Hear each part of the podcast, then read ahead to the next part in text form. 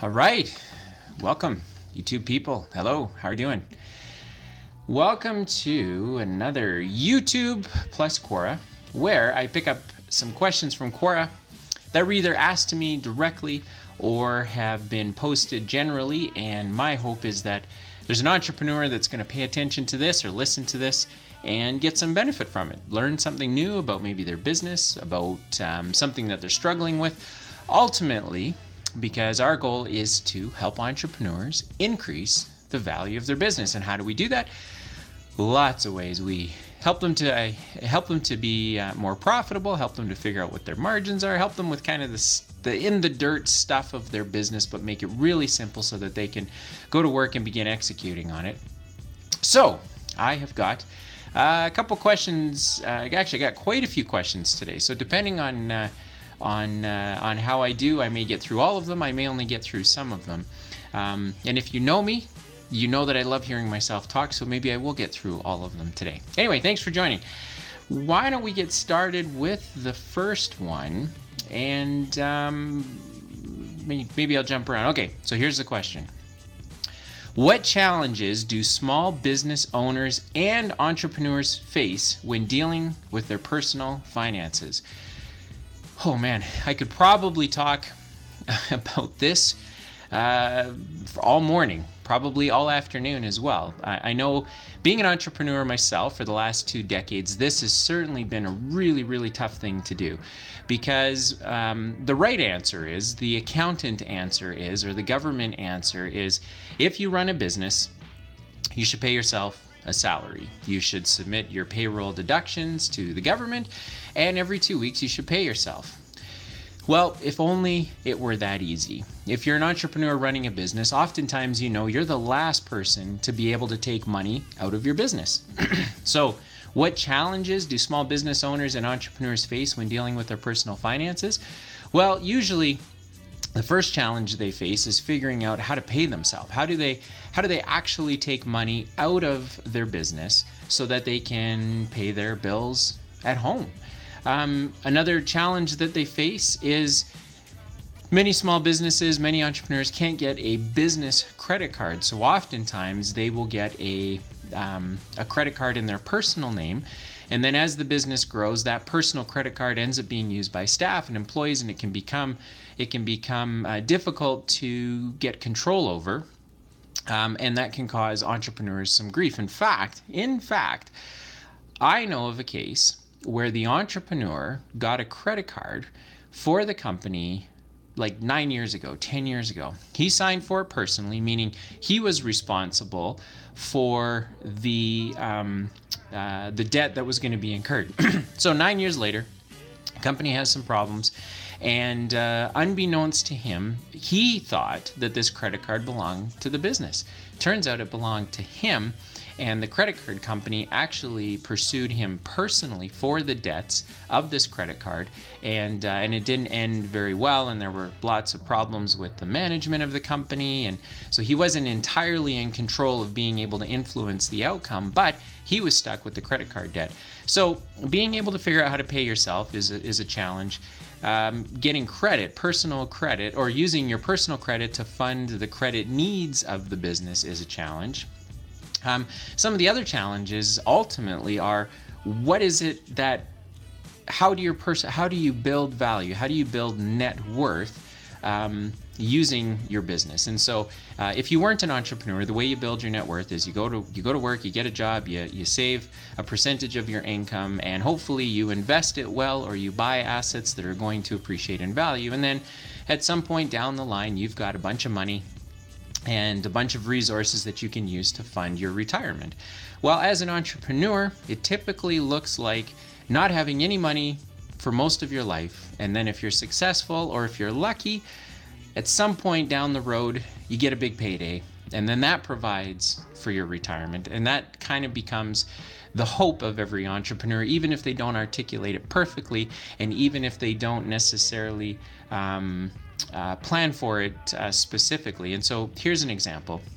An example is, I knew an entrepreneur, really great guy.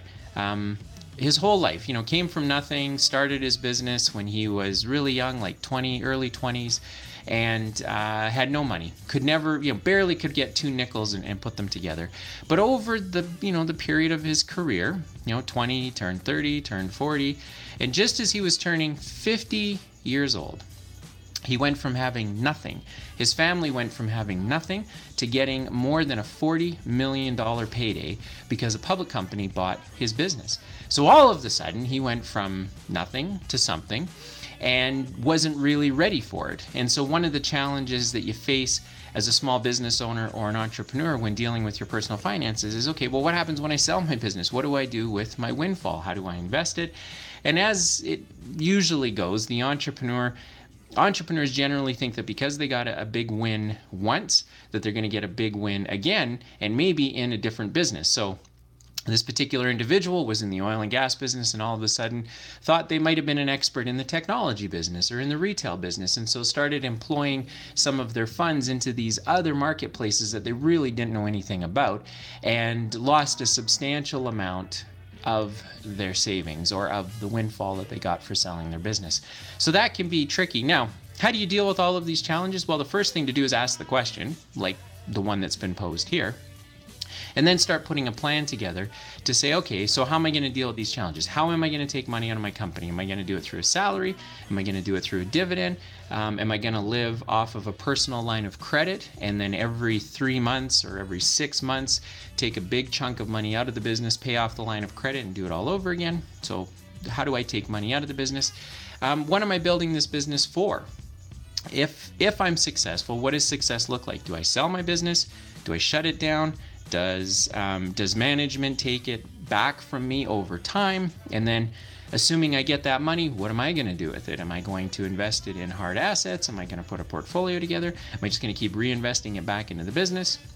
And then things like credit, you know, how can I make sure that if I have to use my personal credit to allow the business to have a company credit card so we can buy office supplies and take clients out for dinner, etc. What's my plan to make sure that I can quickly get rid of that credit card and get one that is genuinely in the name and respond and is being managed by the business without any personal liability to me? So I think those are some of the things that you can do. You can just start thinking through some of the challenges, and if you're, you know, if you wanted to know more, I would say go talk to other entrepreneurs that are on the other side of their career. So maybe they've sold their business or businesses, and they can give you much better advice about some of the other things that they wrestled with, like divorce and, you know, when you get a big windfall and all of a sudden your spouse decides, you know what, we no longer need to be together and now I get a bunch of money.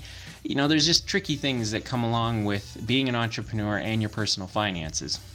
So certainly if you have this question, you're not alone, because I think lots of entrepreneurs in the back of their mind have this question. Some of them deal with it head on, and some don't. So hopefully you find that helpful.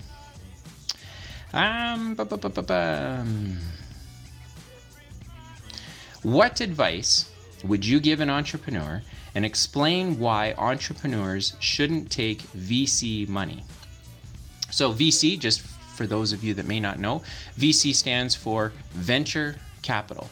So this type of money is money that investors need to see a return on. So typically when you start a business, you use your own money, use your own credit card. Eventually the business gets to a point where you need more money, so you go to family and you go to friends, you go to your rich Aunt Jane or your rich Uncle Bob, and they give you some money. And then if your business still needs more after that, then you go to what are called angel investors. And these are typically wealthy individuals that invest anywhere from, say, $10,000 to $100,000 in your business. And once you get past the angel stage, then you're into venture capital territory, if in fact your business continues to need money. So venture capital typically doesn't invest in ideas. They invest in businesses that need to grow, and they need a lot of capital to grow. And so venture capitalists say, look, if we give you our money, our expectation is that we make a lot of money on this investment. So what advice would I have for an entrepreneur regarding taking VC money? My first response would be, what are you trying to do with your business? If your ultimate plan is to go public, then absolutely take venture capital and quickly grow and scale your business as fast as possible. And you're going to need venture capital money because it becomes very expensive to not only grow your business in a marketplace, but then maintain market share. So to be the biggest company in that space. The easy example to think of is Uber. Uber has raised billions of dollars for their business because the ride sharing marketplace could have a lot of competitors in it. So Uber's strategy was to say, let's quickly go to the marketplace and own the entire market. But in order to do that, we need a lot of money because we got to have offices and we need staff and we need technology. And so because we have such a high level of expense, we need a lot of money. Venture capitalists say, great, here's the money, because one day we know that Uber is going to go public. They're going to sell their shares on the stock market and everyone's going to do really well. So if your plan is to go public, take VC money. If your plan is to quickly grow and then sell, you should consider VC money, but be careful because venture capitalists need a large return on their money. I mean, if they give you $1, they're looking to get $10,000 back in terms of a return. Now, I might be overstating it a little bit, but the point is, if you go to see a venture capitalist, they need a big return on their money. The only way they get a big return on their money is if your business is going to grow substantially and either get a big payday because another business buys them, or they go public and now the shares are sold on the stock market. Something like, say, what Facebook did. If you have no intention of becoming a massive business, and you do not want to go public, and you do not envision that somebody else is going to buy your business, then don't take venture capital money. In fact, the best thing that you can do is become really good at delivering your product or your service to the marketplace, fund the business out of the profits of the business, maybe consider leveraging, using a little bit of debt for working capital, but grow your business steady, steady, steady. Maybe take private investors into the business who don't have the VC expectation or the venture capital expectation that they need to make an enormous amount of money. There are a lot of wealthy investors out there that simply want to put their money to work.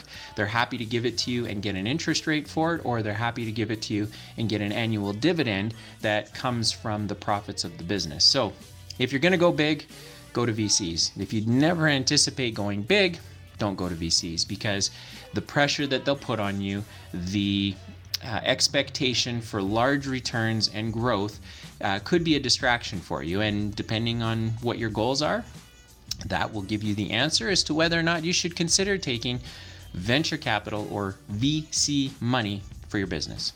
Hopefully you find that helpful. All right, let's see. What else do I have here?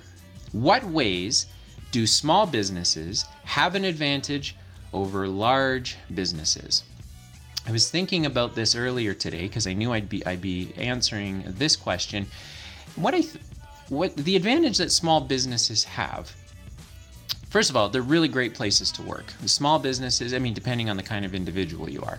I've always said that some people are really good at being a large cog in a small machine or a small cog in a large machine. And what I mean by that is that if you go to work for a small business, the chances of you having one job description and doing the same thing every day is very slim, because small businesses are really dynamic. Every day there's something new, there's a new challenge, there's a new problem, there's a new issue, there's new stresses. And so as an individual, if you like excitement and you like things being dynamic and changing all the time, then small businesses are awesome.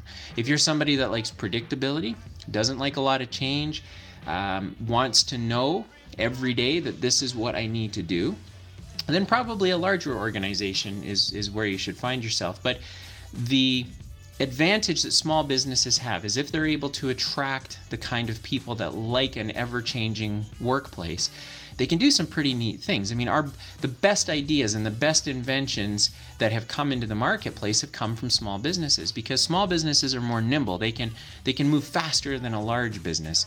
If you need an approval to do something, chances are you just do it. You don't need to get approval from a manager who has a director who has to go to the board. It's really, really simple. So large and small businesses fill different spots in the marketplace. I've always looked at small businesses as the innovation and the creativity that generates new ideas and new value in the marketplace. And then when these small businesses get to a certain size, they then either become a large business themselves, Or they get purchased by a large business that says, great, thanks for figuring out this new idea for us. Now we're going to take it into our business, and with our infrastructure, we're going to now make it even bigger. So the advantage that small businesses have is that they can be fluid and they can be dynamic. So here's the challenge. If you're running a small business right now, are you taking advantage of your advantage? So if you're small and nimble and can make changes, are you using all of that privilege to really create some value in the marketplace that isn't there today? If you know that large businesses are not able to react as quickly as a small business can to changes, to ideas, then what is your business doing to really push the envelope in the product or the service that you offer? What are you doing to either create more value for customers through the experience that your product or service delivers? Or what are you doing to change the face of the marketplace? What are you doing to change how customers or clients use your products and your services? And if you can figure that out, chances are you can be more profitable than your competitors. And the advantage that you have as a small business is if you're wrong, well, you can pivot back to what you were doing before you made the changes. So small businesses have a lot of flexibility, but with that flexibility also comes the need to constantly be reaching for the next thing, because small business is really competitive. It can be a make work exercise where you own a business or you run a business, and it doesn't really generate a lot of money at the end of the year, but you keep busy, you work your 50 or 60 hours a week, and maybe you're going to build something successful. But small businesses have to keep reinventing themselves, or at least pushing the envelope in terms of what they're offering the marketplace. And that's a really big advantage, because if used properly, it can produce a really profitable return. So what ways do small businesses have an advantage over large businesses?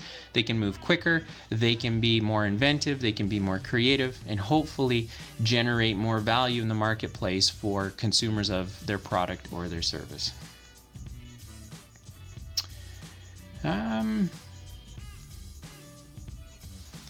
What are some signs that your company is focused on the wrong metrics? Now, if you're an entrepreneur, you might say, metrics? We don't have metrics. We don't use metrics. That's crazy. We're way too busy to use metrics. Well, believe it or not, whether you do it intentionally or you do it by accident, every single company has metrics. As an example, is there money in the bank to make payroll? Yes or no? That is a metric. As an owner, can I take money out of my business to accommodate my personal financial needs? Yes, no, that is a metric. Did we sell anything this week, this month, this quarter? Yes, no, that's a metric. So my experience has been that, myself included, that the metrics you don't really pay attention to, or you don't really think of them as like something to be managed.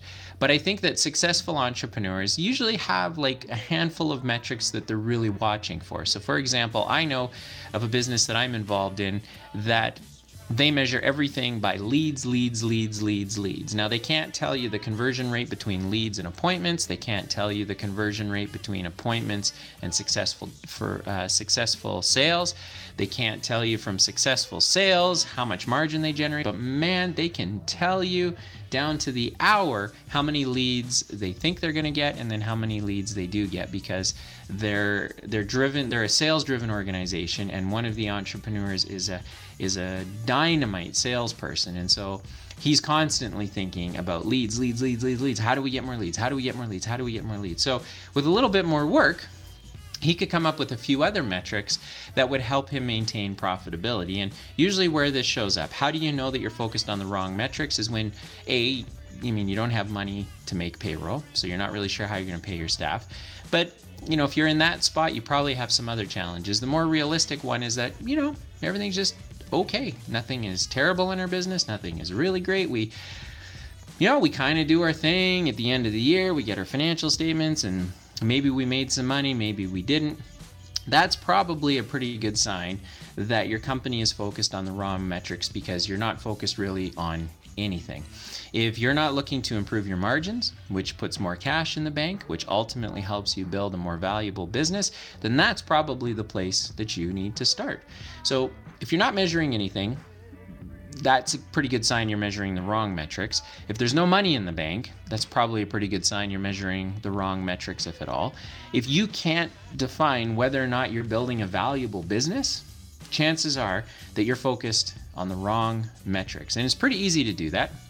There are ways for you to figure out if your business is valuable, if it's profitable. Certainly at emilynow.ca, our business health check can help answer that question for you.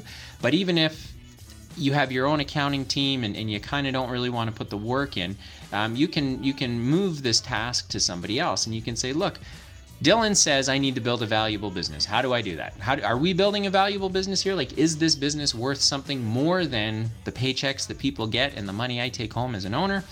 Are we building something of value? Are we generating cash? That's a pretty important question to ask. Is our debt level going down? Is it going up? Is it not moving at all? How do we know? Where all the money we make after we pay our bills, where does it go? Does it go to pay off debt? Are we investing in new equipment? Are we building our inventory? What are we doing with it? And so some signs that you're focusing on the wrong metrics are usually, that answer is usually self-explanatory. If you simply don't have metrics in your business, then obviously you're focusing on the wrong ones. But the right ones would be metrics that help you understand that A, your customers are getting value and the experience that they have is amazing. So those metrics need to be in place, because it's those metrics that build your brand equity. Your brand equity ultimately allows your business to charge more for the product or service that it offers, and that ultimately makes your business more valuable. So hopefully you found that helpful. I think I'm gonna end this YouTube Quora live right here. I appreciate if you're watching this live. Hello, thanks for watching. Really appreciate it. Thanks for all the thumbs up.